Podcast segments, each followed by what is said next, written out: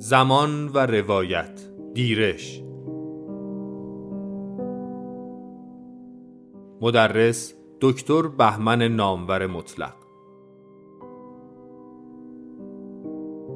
برگزار شده در مؤسسه پژوهشی، آموزشی و مطالعاتی آکادمی شمسه. زمان یکی از 3 بخش مهم روایت شناسی نزد انسان قصه‌گو محسوب می شود که 2 دیگر آنها وجه و صدا هستند. زمان روایی خود شامل 3 مبحث مهم است که عبارتند از نظم، دیرش و تناوب.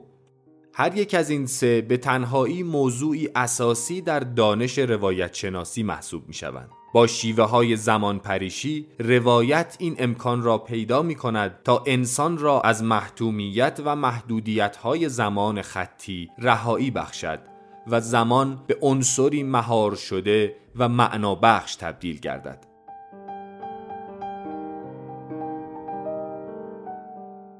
آشنایی با مباحث زمان و روایت می تواند نه فقط در نقد و مطالعه روایت یاری رساند، بلکه همچنین در خلق آثار روایی از رمان تا فیلم، حتی هنرهای تجسمی و نمایشی یا موسیقایی مؤثر است. چنانچه شناخت قابلیت‌های زمان و زمانپریشی در روایت موجب گیرایی و زیبایی، همچنین عمق و پویایی روایت می‌گردد. عدم شناخت این عناصر به نوبه خود یکی از دلایل ضعف و فقر روایی است.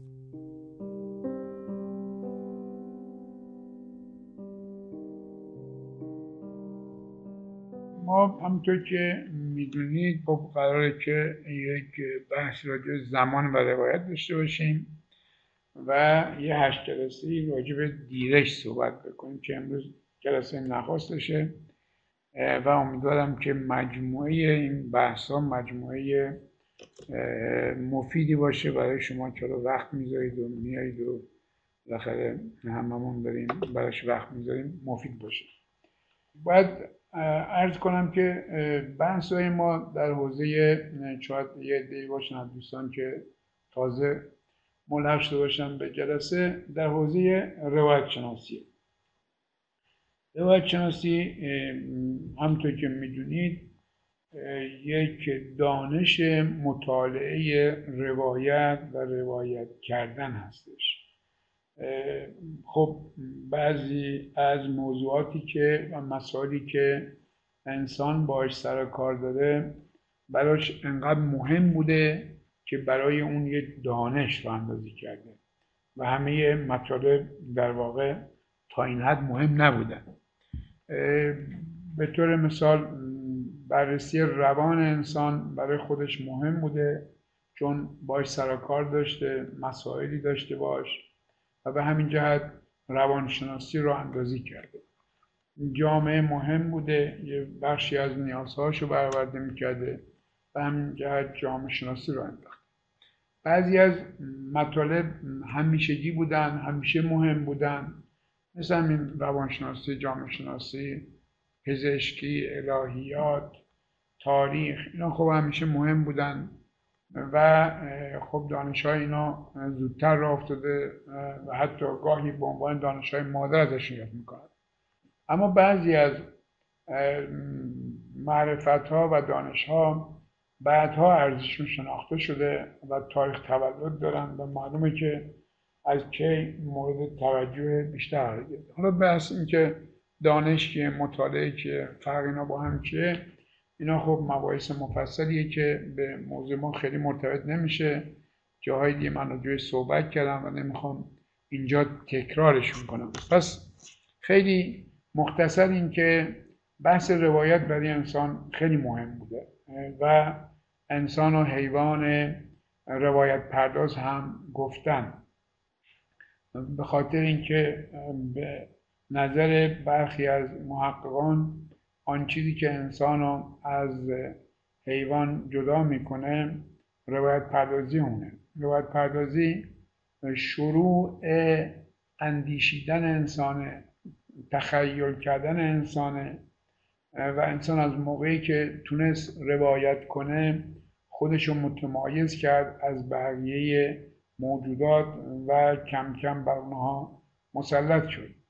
کما اینکه بعضیا میگن انسان موجود یا حیوان ناطقه، بعضیا میگن انسان متفکره، حالا نطق هم بعضی موقع به عنوان تفکر ازش یاد شده. هر کس یه تعریفی میکنه. مثلا ما توی بینامتنیات میگیم انسان یک موجود بینامتنی است. فقط انسانی که این ویژگی بینامتنی رو داره میتونه بر متن‌های خودش بیافزاید و مهمترین ویژگی که میتونه موجب تمایز انسان از غیر انسان بشه همین ویژگی بینامتنیشه، چون بقیه نمیتونن بر متن‌های خودشون متن‌های تازه‌ای رو بیافزاین، یا اگر هم میتونن این کار بکنن بسیار بسیار محدود نسبت به انسان. انسان یه موجود عجیب غریبیه از بابت متنها و میتونه متنها رو تغییر بده، دستکاری کنه. کسا بحث ما یه مقداریش خصوصا توی ترامتنیت تراروایت که بهتون خواهم گفت مربوط میشه به همین ویژگی که ما میتونیم ترا باشیم، میتونیم بینا باشیم.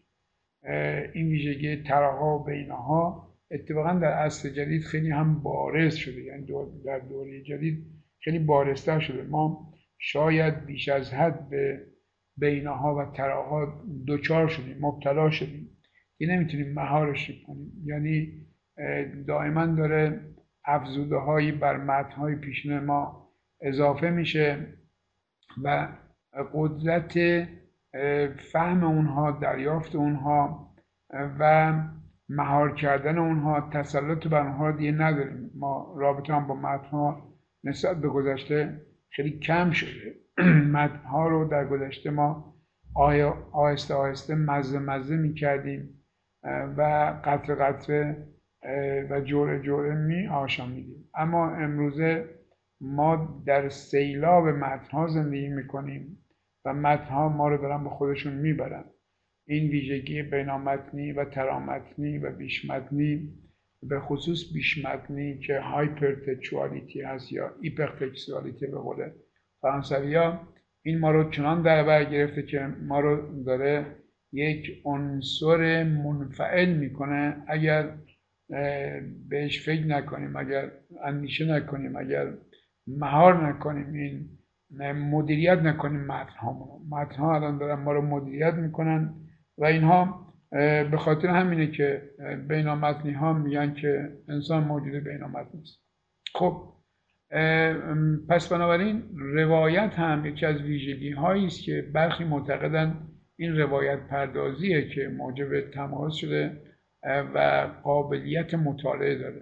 اهمیت روایت از قبل هم معلوم بوده و راجعش بحث های زیادی کردن، اما به عنوان یک علم و دانش محصول قرن 19 به بعده، مثل بسیاری دیگر دانش‌ها، دانش جامعه شناسی، مطالعه جامعه شناسی همیشه بوده، اما دانش جامعه شناسی که حالا به اگوسکونت هم اطلاع میشه و بعضیا به ابن خلدون، حالا اون شکل مدرنش واقعا به اگوسکونت مربوط میشه، این محصول قرن 19 هستش. روانشناسی یک زایش پسینتره، یک خلق پسینتره، به خاطر اینکه در اواخر قرن 19 و حتی میشه گفت اوایل قرن 20 با افرادی مثل فروید شکل نهاییش گرفت به عنوان دانش.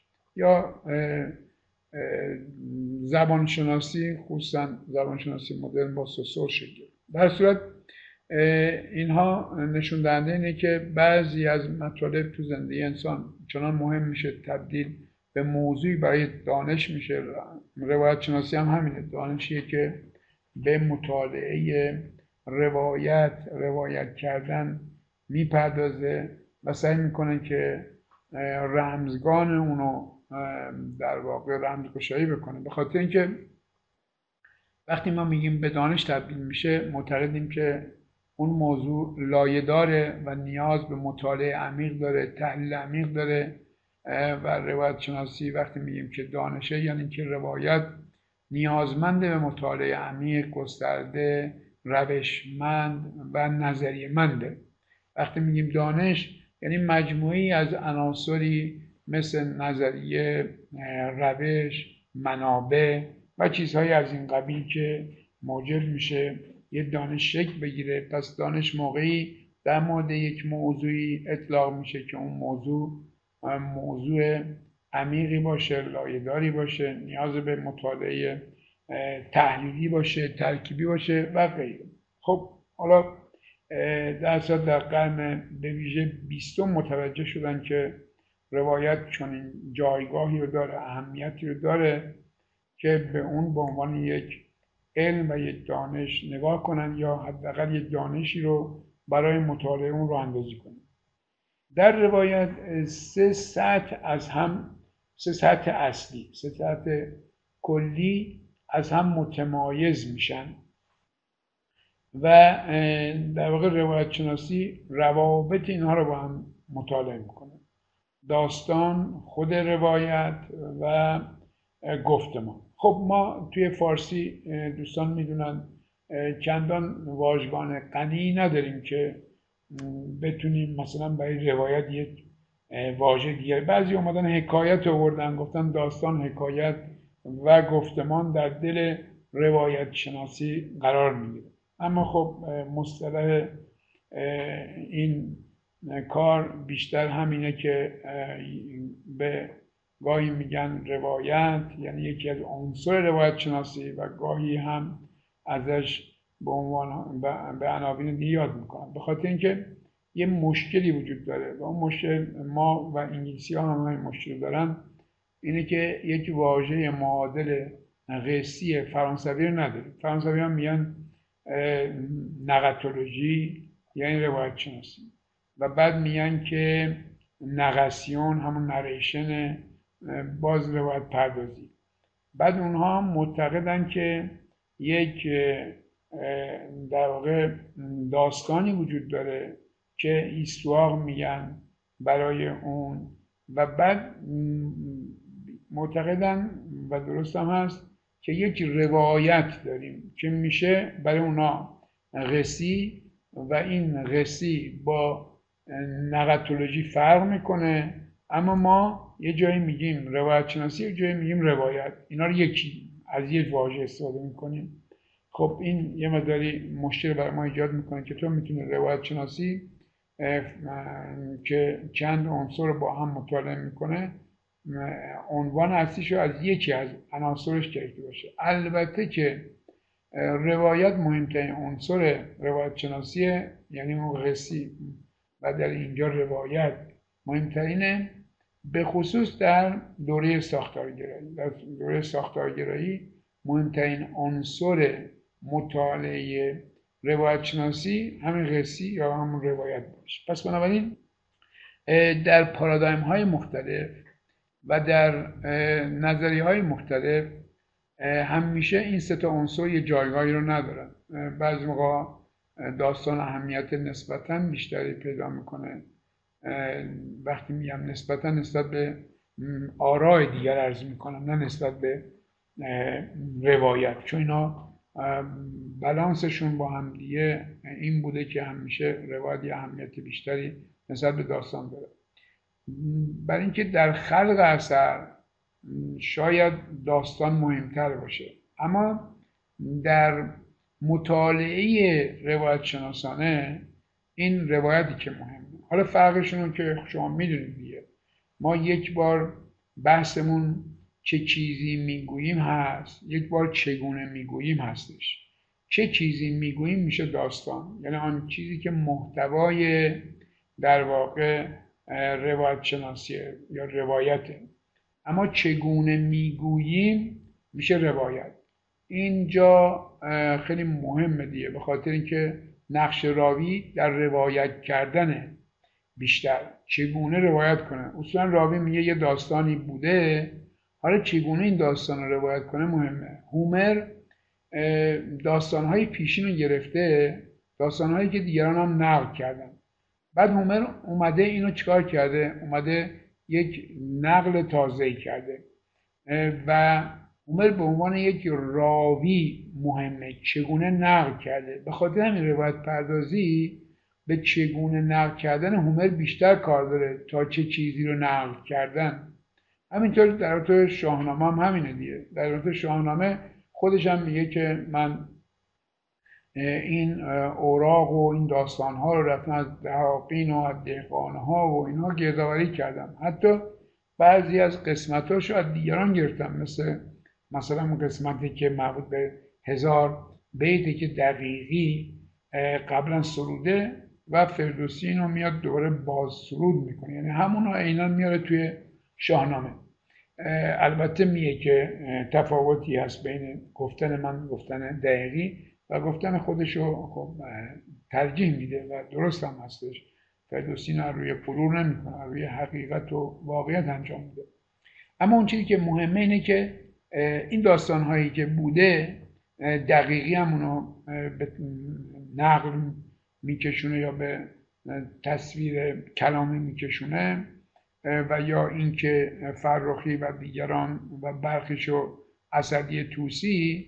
مهم اینه که فردوسی چگونه اینا رو گفته، از چه صناعاتی استفاده کرده گفتن، چه صناعات بلاغی، چه صناعات سبکی، چگونه از فعل استفاده کرده و چگونه اینها رو از نظر زمانی، از نظر نقطه دید، زاویه دید و اینها اومده گفته. پس آن چیزی که برای روایت شناسی مهمه بیشتر همین روایت و نحوه روایت کردن، روایت کردن داستانه. چون شما میتونید یه داستانی داشته باشید که این داستان واقعی باشه، یه داستان تاریخی باشه، اما راوی بیش از این که به خلق داستان اشتهار داشته باشه یا به خاطر خلق داستان اهمیت داشته باشه، به خاطر نحوه گفتنش اهمیت داره.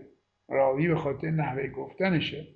گرچه اینها رو جدا کردن کار سختیه و شاید غیر ممکنه و ما داریم یک حس عقلی میکنیم، یک جدا سازی عقلی میکنیم، اما در واقع فردوسی به خاطر این فردوسیه که خوب میگه، گرچه آن چیزی هم که میگوید خوب است، یعنی تاریخ ما رو داره میگه، حماسه های ما رو داره میگه، این که خوبه، اما چگونه میگوید برای شاعر مهمتره تا چه میگوید.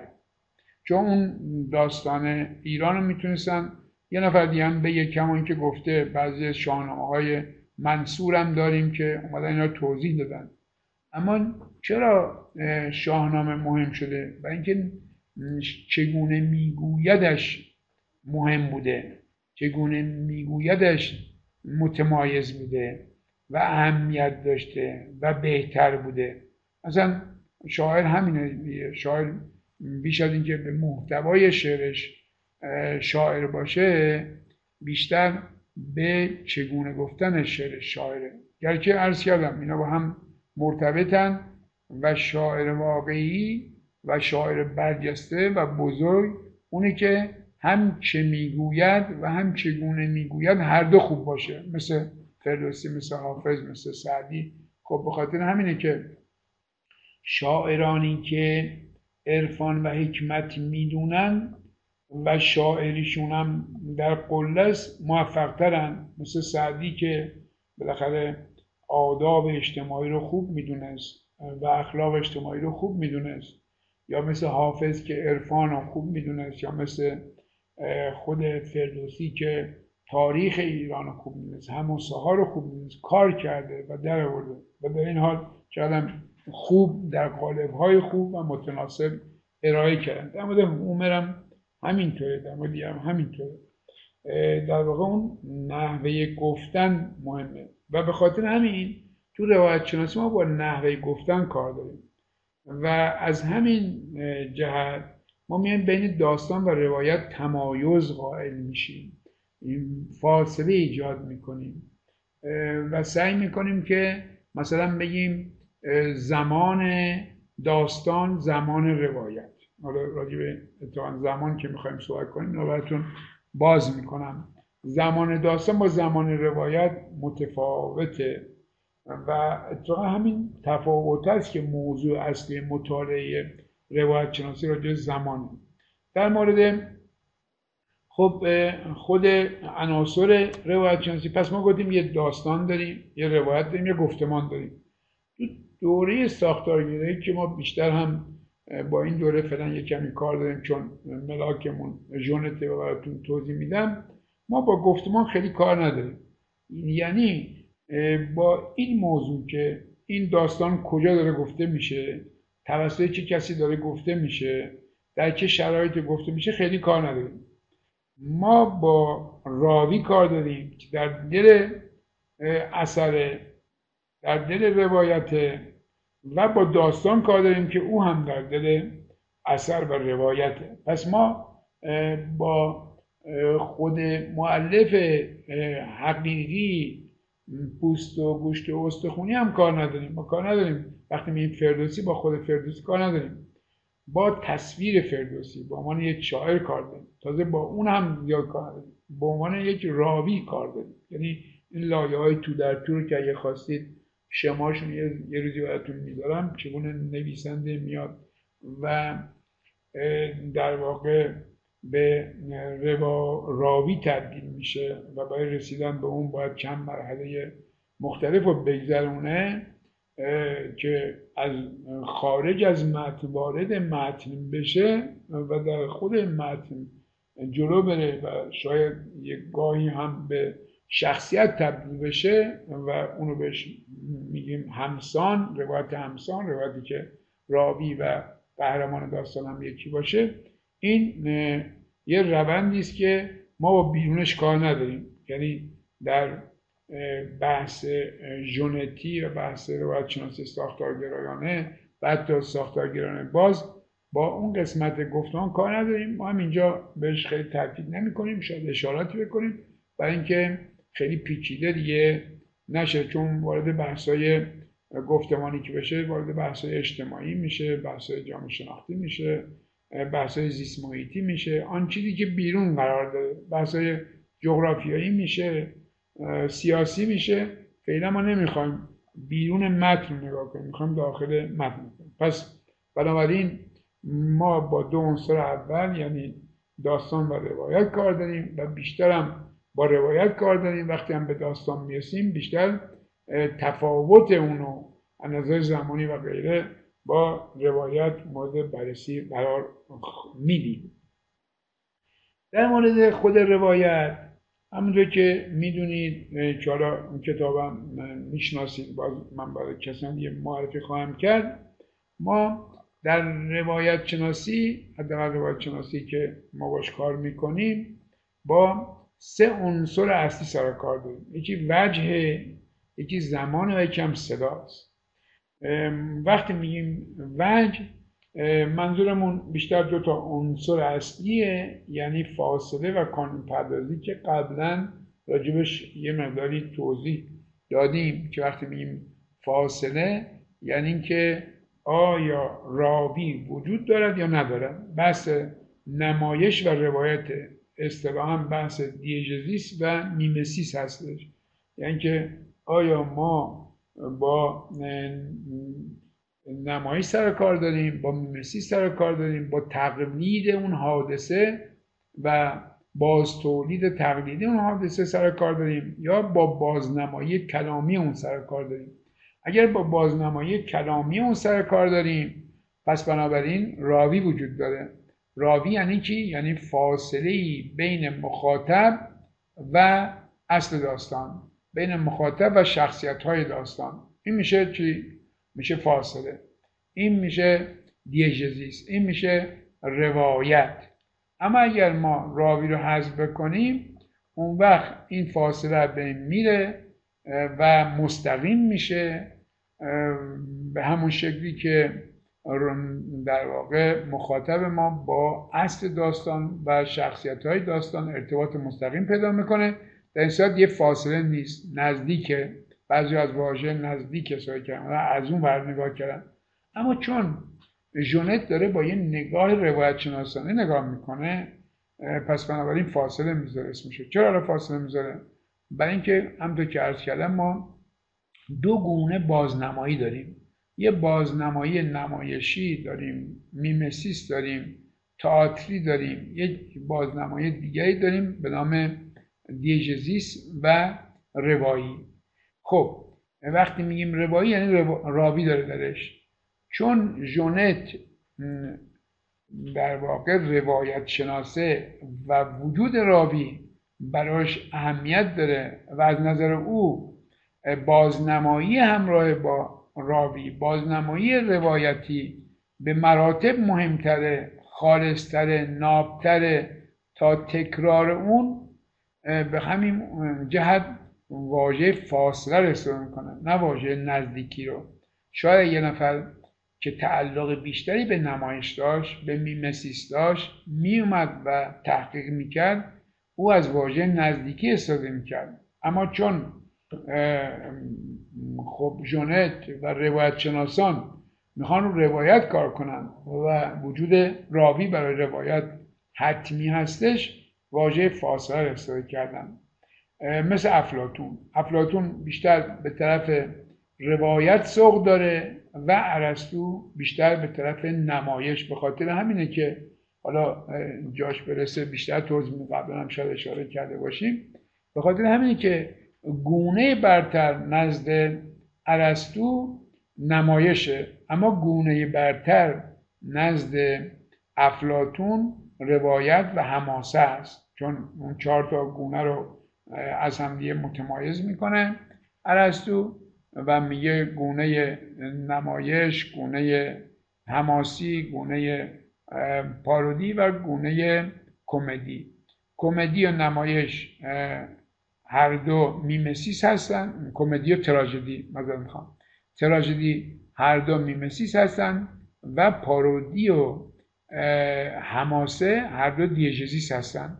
یعنی او میگه که تراژدی برترین گونه ممکن در بازنماییه، در صورتی که افلاطون میگه نه این گونه درستی نیست، فریبنده است، به خاطر اینکه یه نفر داره نقش پزشک بازی میکنه در صورتی که پزشک نیست و غیره و غیره، و معتقده که نه باید روایت باشه. حالا وقتی میگیم روایت یعنی فاصله و غیر فاصله، اینطور نیستش که ما با یه دوگانه سرکار داشته باشیم که این دوگانه منفصلی باشه، مثلا بگیم یا فاصله دارد یا ندارد، یا راوی دارد یا ندارد. نه، یه مقداری پیچیده تر از این حرف هست. اینو برای خصوصا دوستانی میزنم که خب قبلا راجع فاصله کار نکردن، به خاطر اینکه بحث فاصله و نزدیکی، حالا اگر بشه من کتابشو در بیارم، وجهما، کتاب وجهو، یک فاصله در واقع یک رابطه و نسبت طیفی و درجه‌ای هستش. یعنی میتونه یک اثر تا حد امکان از فاصله دور بشه و به نزدیک بشه که یک اثر کاملا میمسیس هستش، اما یک اثر هم برعکس میتونه تا حد امکان بره به طرف دیژزیس و هر آن چیزی که هست نقل و روایت راوی باشه. خب بین اینها هم خیلی انواع مختلف هست. مثلا شما وقتی که یک رمان میخونید، یه راوی داره این رمان نقل میکنه، وسط رمان نقل قول مستقیم میکنید، میگید مثلا داریوش 2 نقطه یعنی گفت و سخنان داریوش رو مستقیم میارید. اینجا داره به میمسیس نزدیک میشه، گرچه دیژزیسه، گرچه روایته، اما این قسمت هایی که نقل قول مستقیم میاره داره نزدیک میشه به میمسیس. و برعکس شما در گذشته‌های دور در دوران باستان هم تئاترایی داشتیم که اینها یک گروه کور داشتن، گروه کور میومد و بعضی مطالب رو بیان میکرد، داستان و شرایطش رو شرح میداد و این در واقع این گروه کور یک کمی نقش چی رو بازی میکردن؟ نقش همون راوی رو بازی میکردن. پس بنابراین وقتی میگیم که فاصله یه همچین چیزیه، یعنی میتونه این با درجات مختلف این فاصله زیاد باشه یا کم باشه و غیره. در مورد کانون پردازی که دیگه بحث خیلی مفصل تره، از کجا، حالا اگر ما یک روایت داریم، از کجا داره این روایت دیده میشه و در کدوم زاویه ما داریم روایت رو میبینیم؟ چون روایت در برای ما شرح میشه، شرح داده میشه. ما از کدوم زاویه، چه کسی، چگونه و در چه زاویه‌ای، در چه کانونی قرار گرفته و برای ما داره اینو روایت میکنن. خب برای دوستان قبلا گفتیم، بعضیا رو گفتیم که میتونه سه تا وجه داشته باشه. میتونه یا بیرونی باشه، یا درونی باشه، یا کانون صفر باشه، یعنی کانون پردازی صفر باشه. یعنی میتونه درونی باشه، شخصیتی که داره نقل میکنه این از خودش داره میگه، احساسات خودشون میگه، نگاه خودشون میگه و ما با یک در واقع روایت سوبژکتیو سر کار داریم. برای اینکه این راوی بعضی موقع دیدیم فیلم ها یا این رمان هایی که صحبت میشه همه حوادث اتفاق میفته، بعد آخر سر شما میبینی که این فرد نشسته بوده، هیچ جا نرفته، همه تو خاطراتش بوده.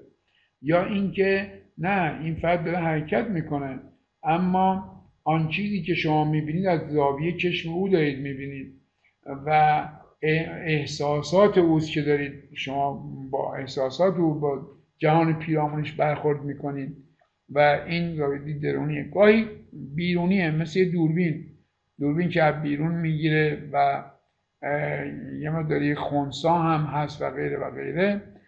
شما درون آدم ها رو نمیبینید، تمایلاتشون نمیبینید، توجیهاتشون رو نمیبینید، رویاهاشون رو نمیبینید، فقط دارید مثل دوربین، همین دوربین ها که متاسفانه خیلی هم زیاده، هر جایی نگاه میکنید تو سطح شهر و اینها دوربین هست.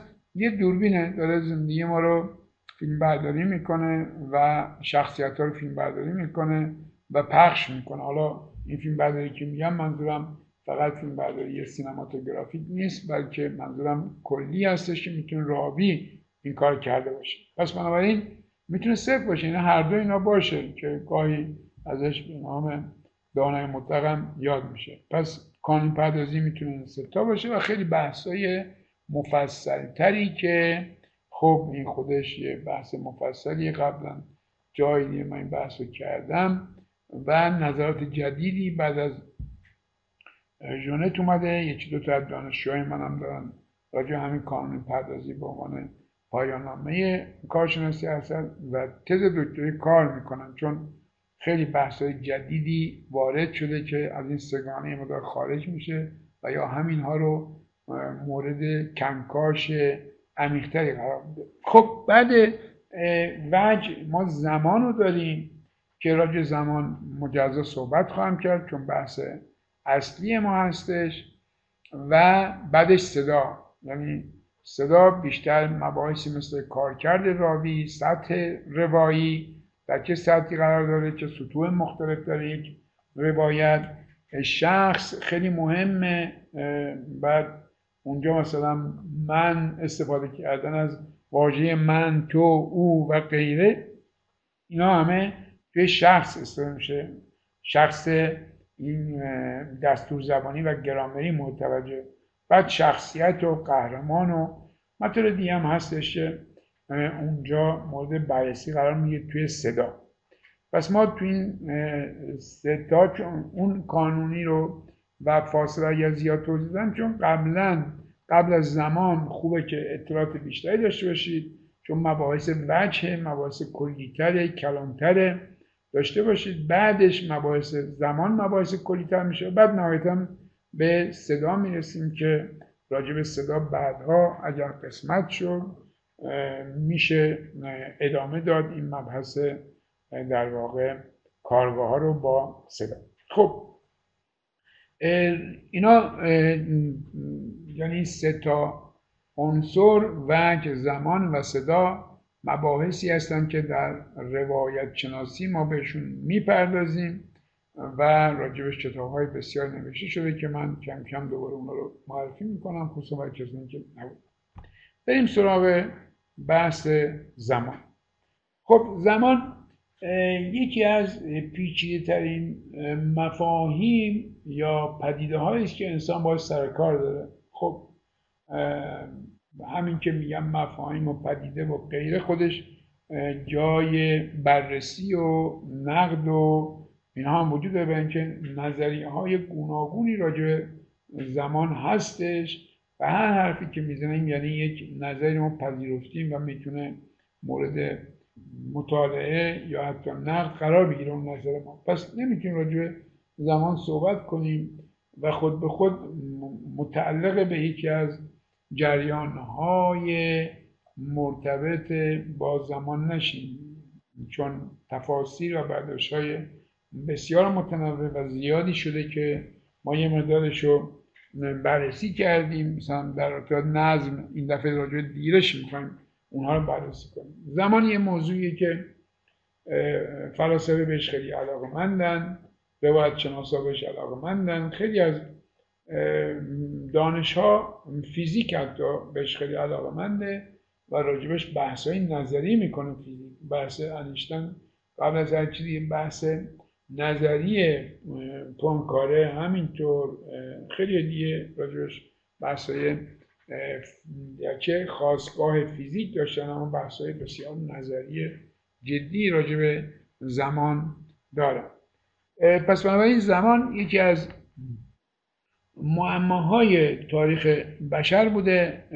بشر همواره با زمان به عنوان یک پدیده مرموز و اغلب محتوم کننده و بسیار مسلط قوی در خیلی از جاها حتی جنبه منفی داره، مثل کرونوس که میبلعه همه چیز و حتی بچه های خودش رو میبلعه. در اصل زمان مسئله ایست که انسان ابداع کرده حداقل مفهومش رو و میخواد مهارش بکنه و همین شکل مهار کردن، فرار کردن از این محتومیت زمان خودش موضوع داستان‌های بسیاری است. و اصلا به قول برخی از محققان ادبیات و هنر سلاح‌های انسان در مقابل زمانند. زمانی که انسانو پیر میکنه، زمانی که انسانو میکشه، زمانی که موجب مرگ انسان میشه. و اولین روایت‌های بشری که دست ما رسیده مثل گیلگمش همین موضوع زمان و مرگ و مرگ که چقدر با زمان مرتبطه. ما یه اسطوره‌ای داریم به نام تاناتوس که ویران کننده است، کشنده است، اسطوره مرگ. و یه اسطوره هم داریم به نام کرونوس که اسطوره زمانه و همونه که همه چیزو میبلعه، مثل زمانه در واقع روزمره که همه چیزو میبلعه و در خودش محو میکنه. بحث زمان یه بحث خیلی مهمیه، بحث اسطوره‌شناسی داره، بحث فلسفی داره. ما بهش حالا پرداختیم، مثلا راجع نظم که رسیدیم، راجع نظم و زمان بحثای خوبی داشتیم. پریکور بحثای خیلی خیلی خوبی داره، توصیه میکنم حتما اون کتاب حکایت و زمان پریکور که خوشبختانه ترجمه شده، که ترجمه ساقینی هست، دوستان حتما مطالعه کنن. بحث در واقع سنت آگوستین بود که خیلی بحث مهمیه، هنوز هم به نظر من یکی از بحث‌های جدیه سنت آگوستین و یا آگوستینوس که میگفت زمان وجود نداره جز زمان حال و زمانهای دیگر در واقع یا خاطره است یا انتظاره. ما فقط زمان حاله که زمان واقعیه، زمان گذشته یعنی خاطرات ما، خاطراتی که به ما رسیده، و زمان آینده یعنی انتظاری که ما داریم. خب خیلی بحث جالبیه، میشه از جاهای مختلف استفاده کرد. من خودم تو بحث‌های در واقع غیر از علمی تو بحث تشکیلاتی هم از این گفته های اینها استفاده میکنم و برای نظم بخشیدن به کارهام از همین مبحث نظم روایت استفاده میکنم، چون روایت در واقع نتیجه تجربیات چند هزار ساله بشریه. این روایت چیزی نیست که مثلا امروز یک نفر یک شاعری یا یک نویسنده این روایت ابداع کنه، بلکه حتی یه حرف تازه میزنه بر اساس همون اصل بینامتنیت داره از همه روایت های گذشته استفاده میکنه، حتی اگر خودش ندونه. پس بنابراین وقتی صحبت از روایت میکنیم یعنی محصول اندیشه و تخیل بشری، یکی از مهمترین محصولات، قدیمیترین محصولات و خلاقیت انسان خب روایت بوده. پس بنابراین روایت قابلیت استفاده زیادی داره. امروز شما میدونید که اصلا ما نظریه هایی داریم مثل نظریه سناریویی، نظریه‌ای که بر اساس سناریو نوشته میشه و ما بر اساس اون به نظم اجتماعی میپردازیم، سعی میکنیم طرح و برنامه بدیم. من امروز یه جای باید یه صحبتی میکردم، دنبال این بودم که خب ما برای اینکه اون صحبت‌های ما تاثیرگذار باشه باید چه ریتمی استفاده کنم این عناصر، یعنی بحث من این بود که مطالبی که میخوام بگم آماده است، اما چگونه باید اینو بگم که تاثیرگذار باشه. خب دنبال یه فرمول هایی میگردم، مثلا دارم به این فکر میکنم که آیا اون ساختار موسیقیایی که درآمد داریم و بعد هم که ادامه پیدا میکنه یا اوج داریم، فرود داریم، اینا داریم، میتونه برای انتقال پیام ما به مخاطبانمون مناسب باشه یا نه، یا اینکه آیا من بیام یک روایت رو در نظر بگیرم که یک موقعیت اولیه داره، یک حالت اولیه داره که بهش میگیم در واقع اینیسیاتی، اگر ما اینو داریم و بعد یک چیزی به هم میخوره، این اوج میگیره و بعد پایین میاد، آیا میتونم از این استفاده کنم یا از سناریو میتونم استفاده کنم. پس بنابراین چرا این فکرها امروز به ذهن مردم معاصر رسیده، به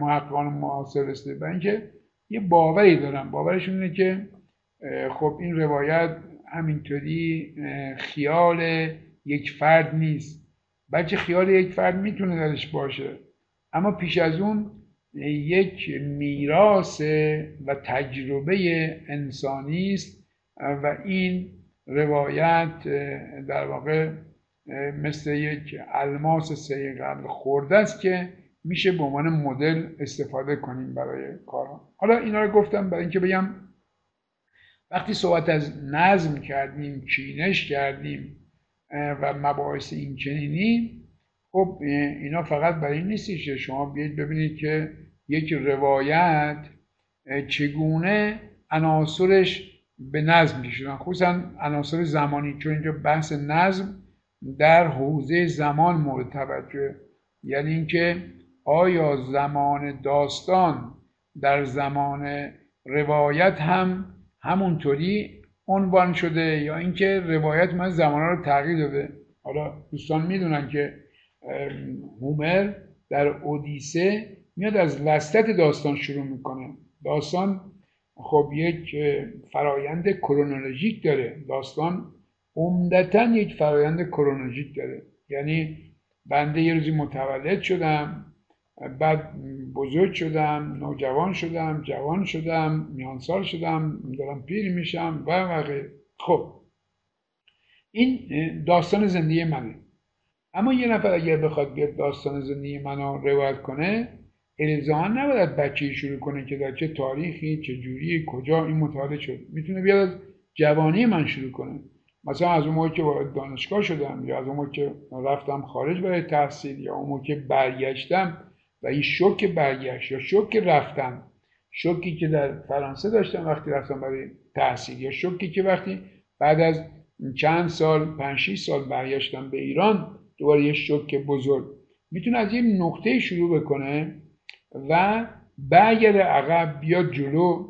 این همون چیزیست که ما تو نظم بررسی میکنیم، یعنی اینکه نظم روایی با نظم داستانی میتونه متفاوت باشه، میتونه متفاوت نباشه. مثلا ما داشتیم تو همون مباحثمون ناخدا خورشید رو بررسی میکردیم، فیلم تقوایی رو دیدیم که اونجا نظم داستان با نظم روایت یکیه و چقدرم از این بابت عرض میکنم کسل کننده بودش، یعنی چون که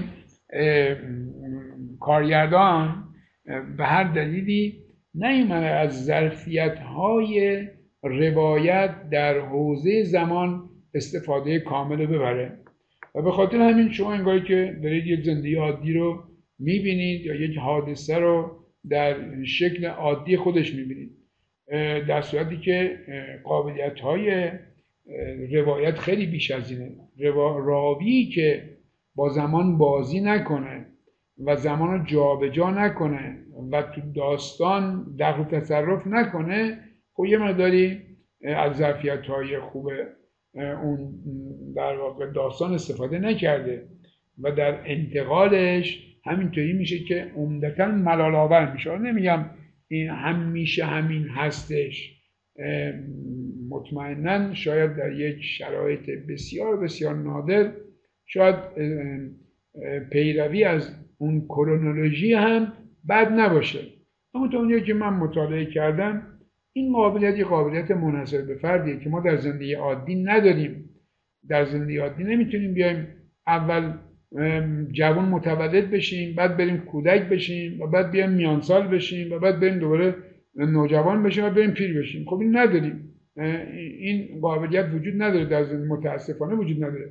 اصلا ما روایت رو ابداع کردیم، ما انسان ها بچه بتونیم همین کارا رو بکنیم، بتونیم از جوانی شروع بکنیم، بتونیم از پیری شروع کنیم، یه پیر بشینه و شروع کنیم به نقل کردن حکایات زندگی خودش، از ته شروع بکنیم.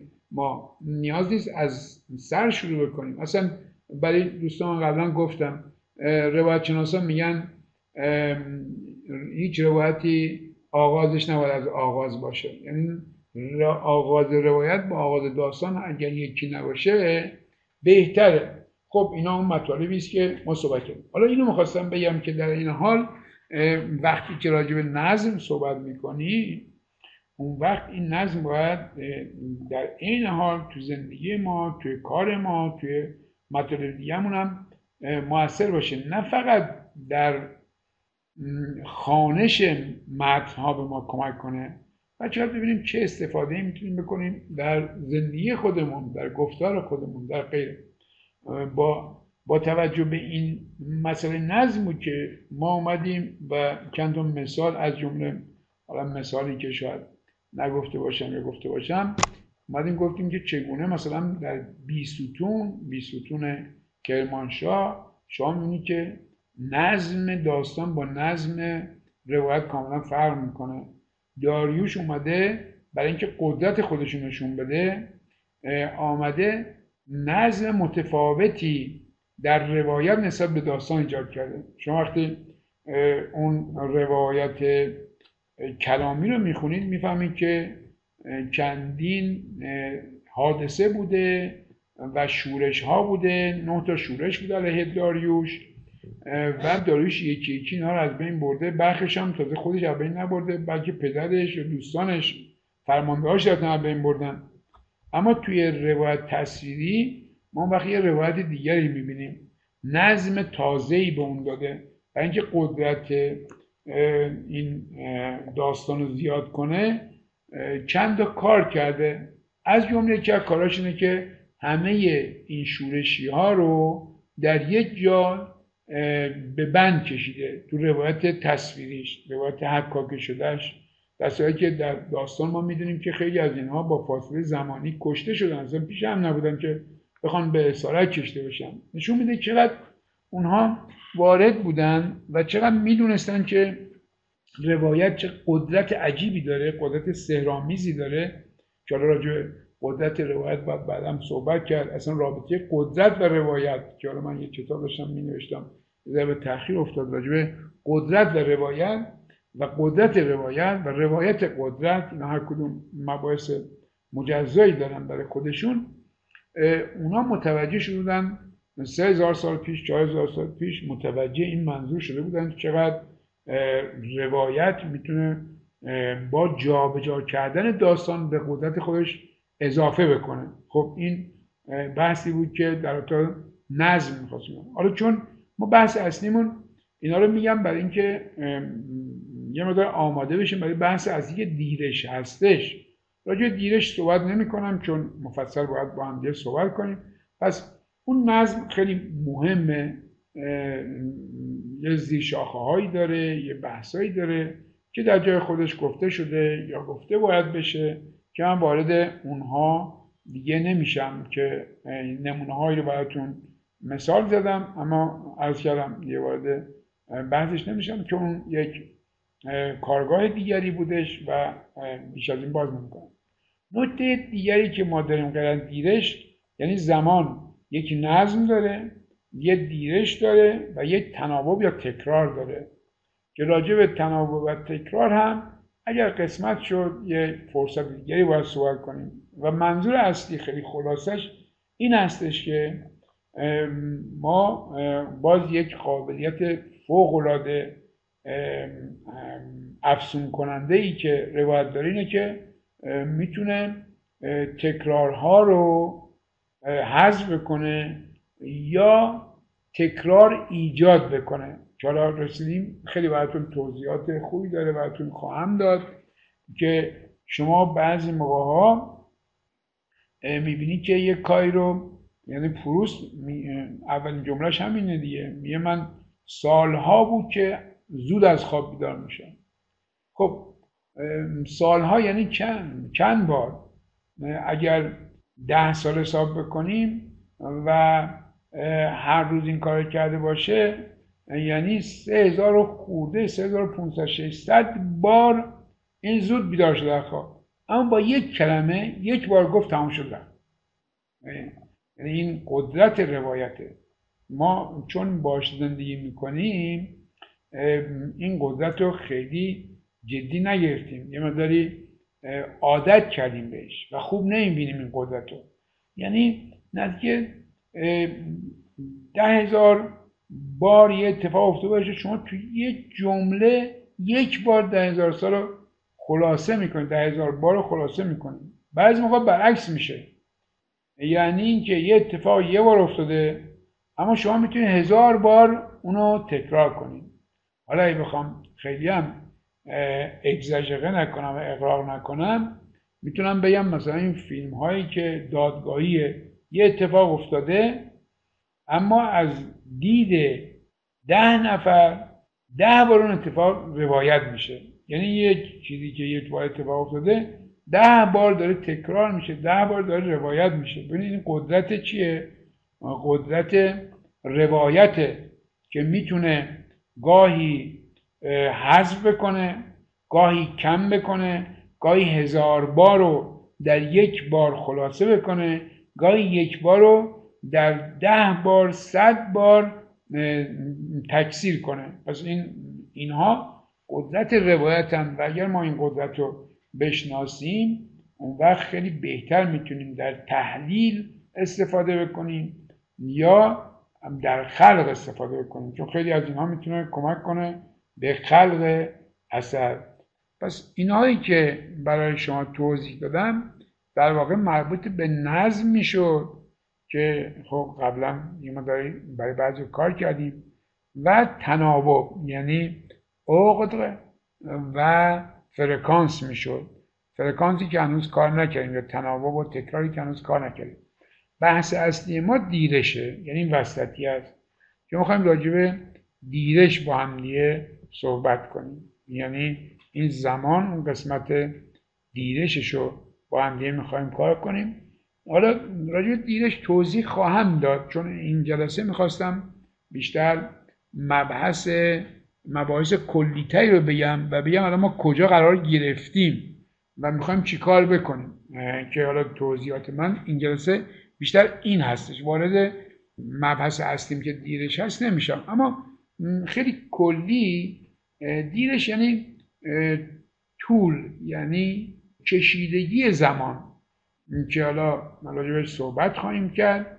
یعنی که خب ما زمانی که داریم راجعش صحبت میکنیم، همین مثالی که زدم براتون، خب ما میتونیم در واقع بین زمان خود داستان و زمان روایت بیایم ببینیم چقدر تفاوت داره. ما میتونیم یه دفعه بگیم 10,000 سال عمر انسان به این نتیجه رسید که انسان فهمید که نمیفهمد.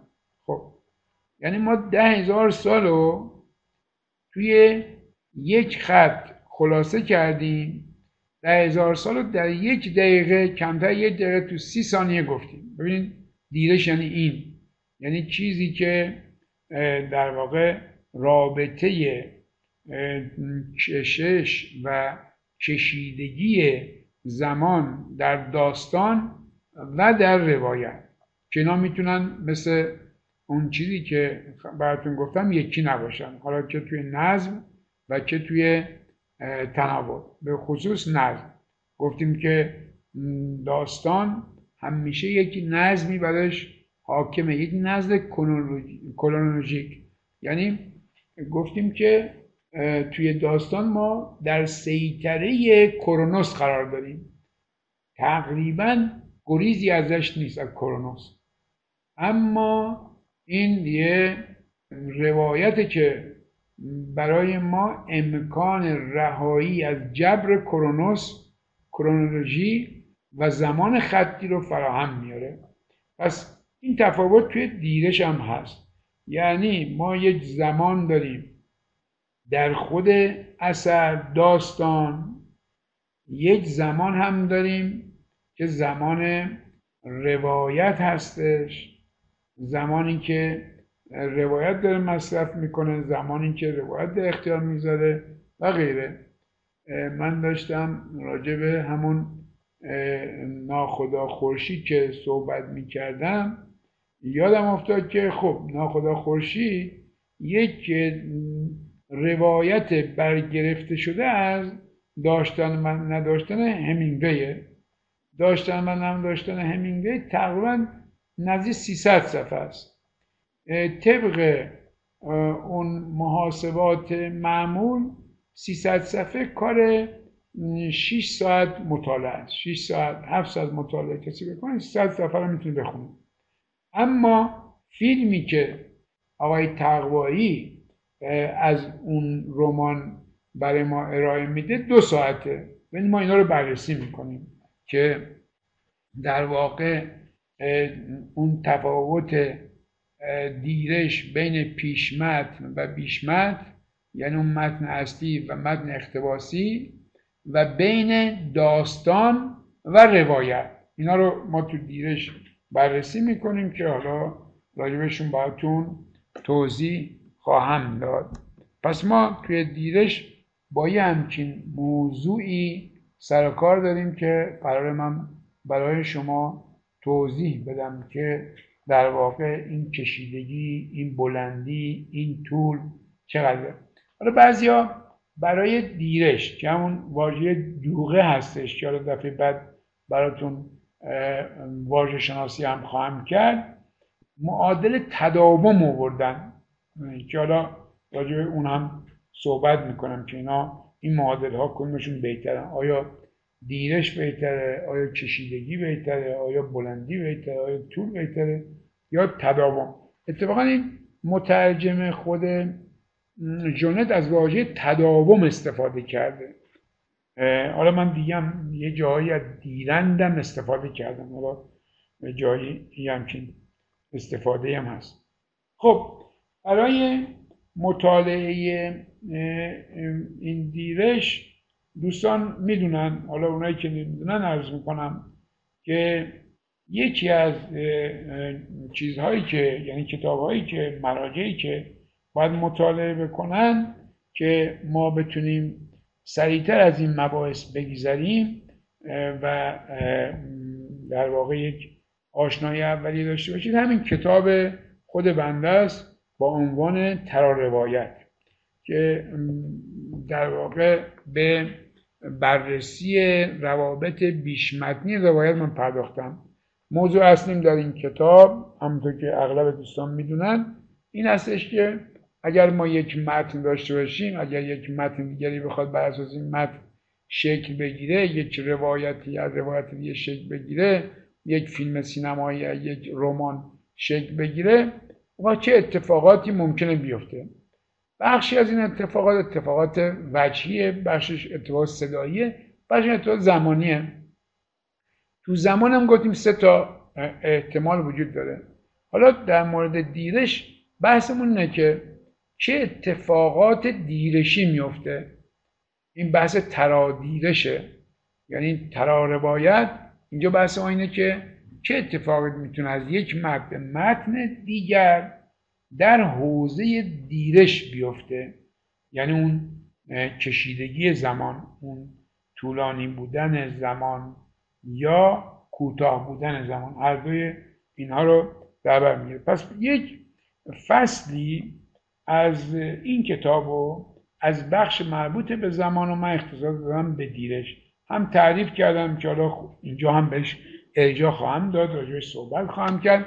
اما خب ما اون فصل رو که در واقع اگر میخواستم من توضیح بدم یک جلسه بیشتر نمیشد، قراره که در اینجا به صورت عمیق کار بکنیم و 8 جلسه کار میشه.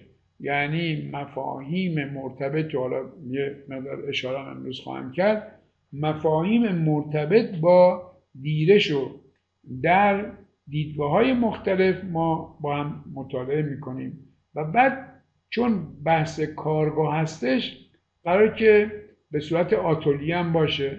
یعنی ما همونطور که تو برنامه اومده یک بار رو رمان پیاده کنیم، یک بار رو فیلم پیاده کنیم و چیزهای دیگری که قرار انجام بدیم. پس اون فصلی که در واقع مربوط به دیرشه دوستان حتما سعی کنن مطالعه بکنن تا از فرصت بیشتر استفاده کنن، چون اونجا از صفحه 111 تا صفحه 129 ما به این پرداختیم. یعنی چیز زیادی نیستش. ما حتما دوستان این قسمت رو مطالعه کنن. اگر اونایی که قبلا مطالعه نکردن قبل از دیدش هم مطالعه بکنن، خصوصا قسمت فصل دوم یعنی زمان و نظم مطالعه کنن، خیلی آماده تر خواهند بود برای این مباحث. ما میتونیم سریعتر بریم، میتونیم همینطور یه مقدار عمیق‌تر بریم. اگر دوستان همراهی بکنید ما از فرصت بیشتر استفاده می‌کنیم، چون نمیخوام کتابو تکرار کنم، اصلا کتاب تکرار کردنش توی یه جلسه تمام میشه. کتاب دیگری که همواره ما بهش نیازمندیم و معرفی میکنم بحث گفتمان روایت مال ژرار ژنته که اینجا هم این کتاب هم با عنوان جستایی در باب روش دیگه. اینجا ژرار ژنت اومده مباحث مربوط به روایت شناسی رو روی اثر پروست یعنی زمان از دست رفته پیاده کرده و خیلی خوبه چون 2 تا ترجمه هم از این کتاب داریم.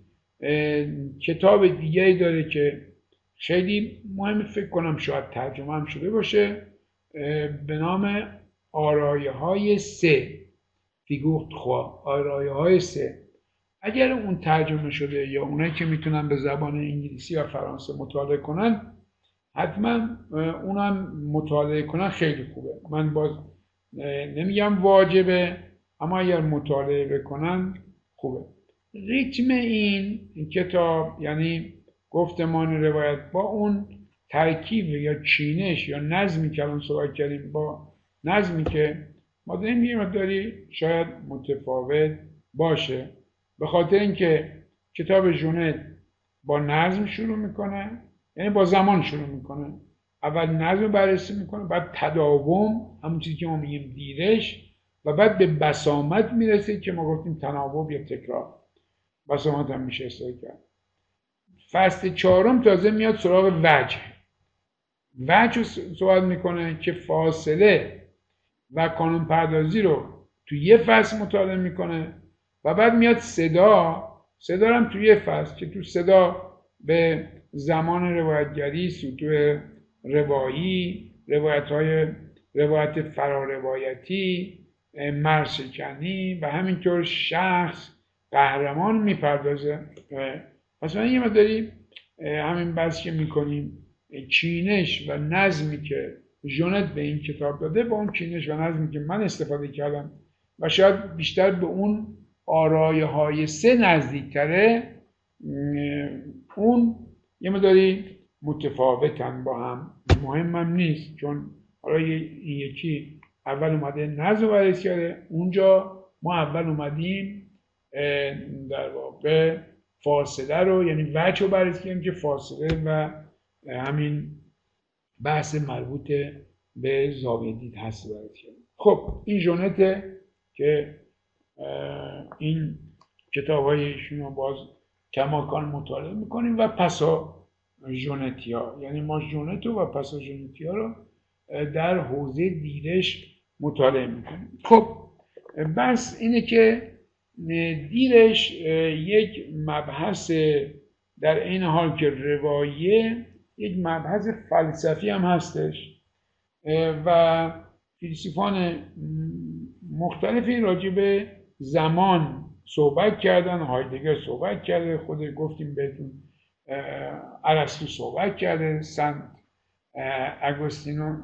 آگوستینوس صحبت کرده و فکر نمی کنم فیلسوفی باشه که زمان فکر نکرده. بعضیشون مطالعه بیشتری کردن، کتاب منتشر کردن، بعضیشون نه، فقط اندیشه کردن، یه جاهایی گریز زدن، صحبت کردن.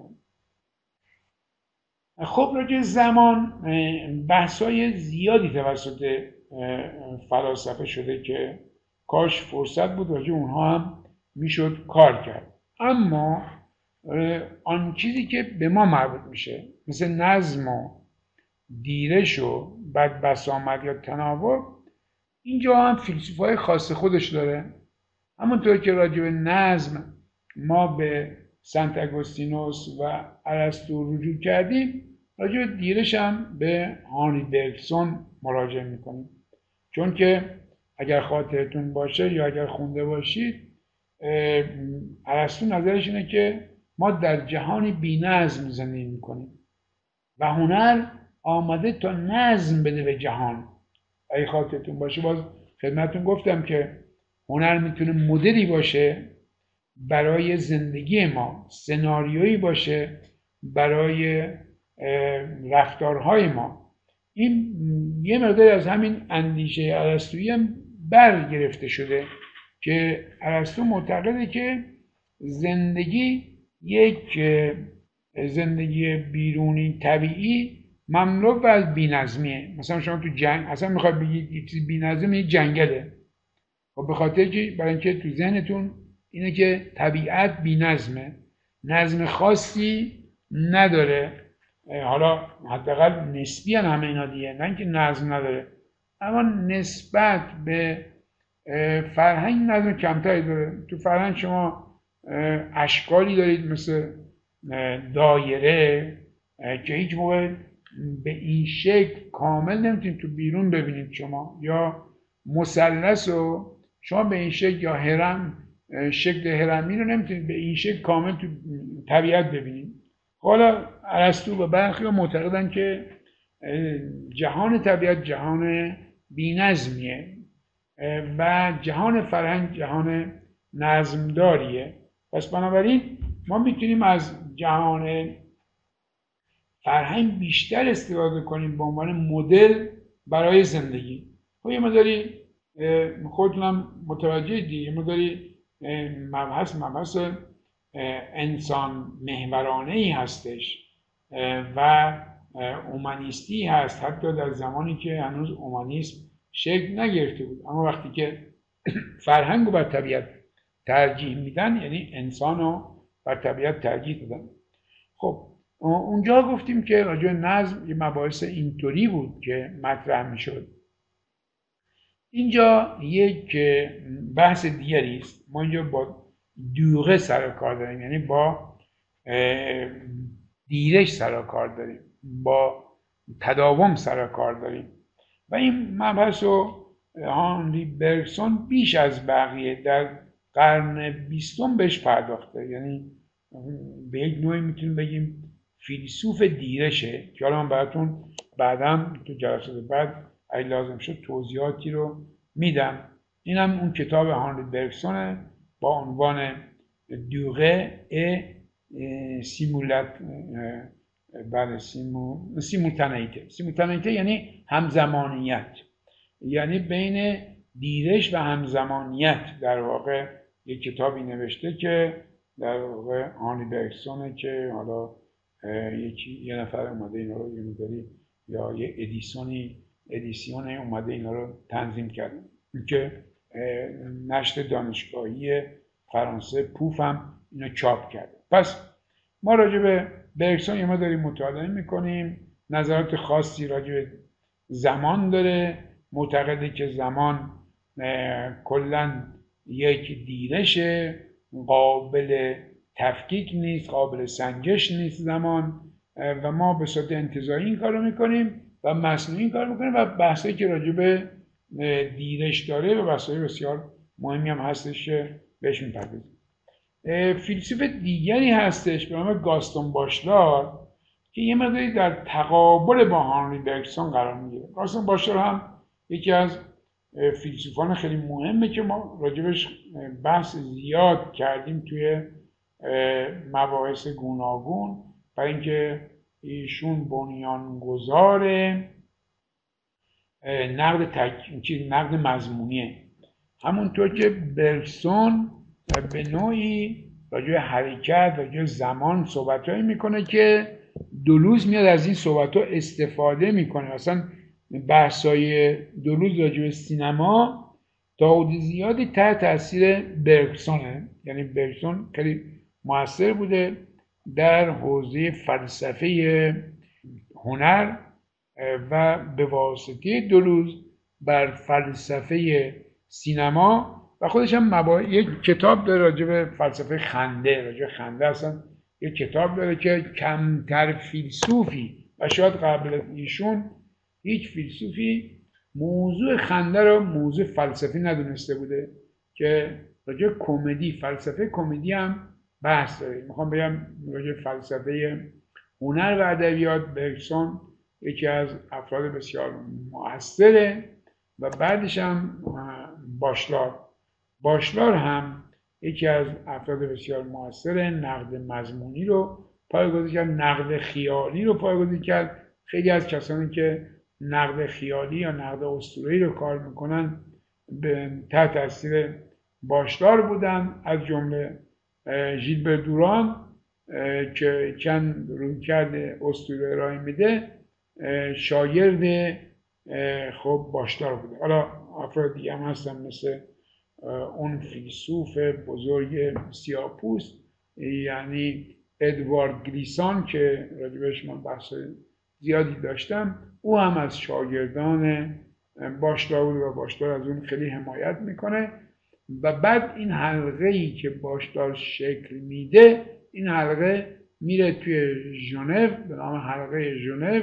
افرادی مثل استرامسکی، مثل ژان پیر ریشارد، مثل ژورژ پوله و عده اونجا حرفای خیلی خوب میزنن. حلقه‌ای بوده که آثار خیلی خوب منتشر میکنن تحت تاثیر همین اندیشه گاستون باشلار که خیلی موثر بوده. گاستون باشلار یک کتابی داره که این مقدار به نقد آراء برگسون میپردازه.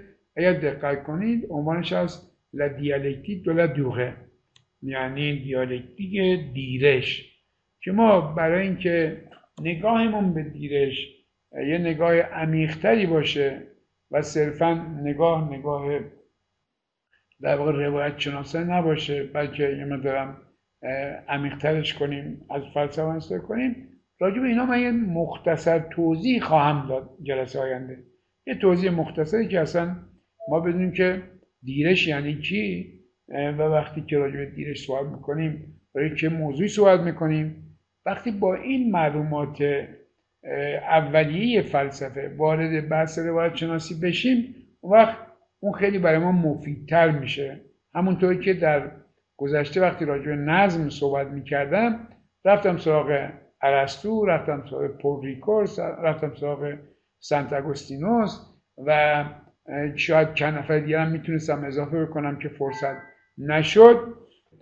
هم یه نگاهی به گاستون باشلار میکنیم و بحث زمانی که او کرده دیالکتیک دورادروغه یا همون دیالکتیک دیرش و همینطور یک بحثی هم راجع به هانری برگسون قبل از اون خواهیم داشت که در مورد دوغه و سیمولتانیته صحبت میکنه که همون دیرش و همزمانیت باشه. خب اینا مباحثی بود که امروز میخواستم خدمتتون بگم. یه وارد بحث واژه شناسی نمیشم چون بشم ناقص میشه. بحث انسان و دیرش هم بحثیه که باز میذارم جلسه آینده که اصلا ما با دیرش چقدر سر و کار داریم، با بحث کشیدگی زمان. اصلا یکی از اصلی ترین فعالیت ها و تلاش های انسانی همونطور که خدمتون گفتم این است که چطوری میتونه دیرش زمانی رو مهار بکنه و خیلی دوست داره که انسان خوشی ها رو طولانی تر کنه و تلخی ها رو کوتاه تر کنه. این بحث دیرشه، چجوری عمر رو طولانی تر کنه و مرگ رو به تأخیر بندازه یا چگونه میتونه زودتر جوان بشه و دیرتر از جوانی خارج بشه. اینا همه بحثای دیرش هستش و انسان با دیرش یه داستان طولانی داره، یعنی به اندازه فهمی که از زمان داره به همون اندازه فهمت دیرش هم داره، برای اینکه حتی به صورت غریزی حیوانات هم در جستجوی مهار دیرش هستن، همین که زمان رو جوری تنظیم بکنن که خوشی ها بیشتر باشه و تلخی ها کمتر باشه. چگونه رابطه دیرش و سرعت خیلی مسئله مهمیه که ما بهش میپردازیم، برای اینکه دیرش و سرعت یک ارتباط تناقض‌نمایی دارن، متضادی دارن که هر چقدر دیرش بیشتر باشه سرعت کمتر میشه و هرچی سرعت بیشتر باشه دیرش کمتر میشه و این در واقع بازی میان سرعت و دیرش مسئله خیلی مهمیه که در روایت ها به خوبی انجام میشه. این کسی اگر یک راوی یا یک در واقع رمان نویسنده یا شاعری و هنرمندی بتونه دیرش رو خوب تنظیم بکنه خیلی مهمه و اینکه یک رابطه هم بین دیرش و کشش وجود داره، یعنی شما اگر دیرش رو خوب تنظیم بکنی کشش داستانیتون زیاد میشه، کشش روایتون بیشتر میشه. دیدی بعضی موقع بعضی از فیلم ها رو شما نگاه کنید خسته میشید، ملال آور میشه، برای اینکه اونجا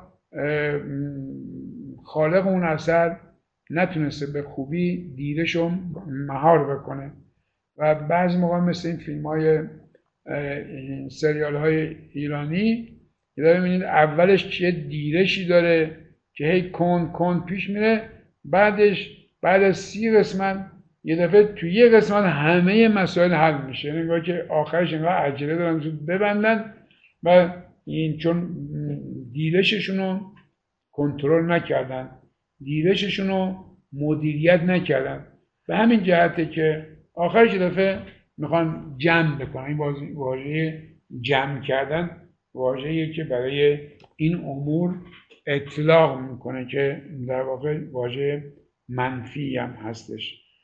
خب پس بنابراین دیرش با کشش مرتبطه، گیرش با سرعت مرتبطه. شما سرعت اگر بخواید رمان و سرعت فیلم رو زیاد و کم کنید یا اونها رو تحلیل کنید، نیازمند به شناخت در واقع گیرش هستید که ما به صورت تخصصی هفته آینده امیدوارم بتونیم بهش بپردازیم.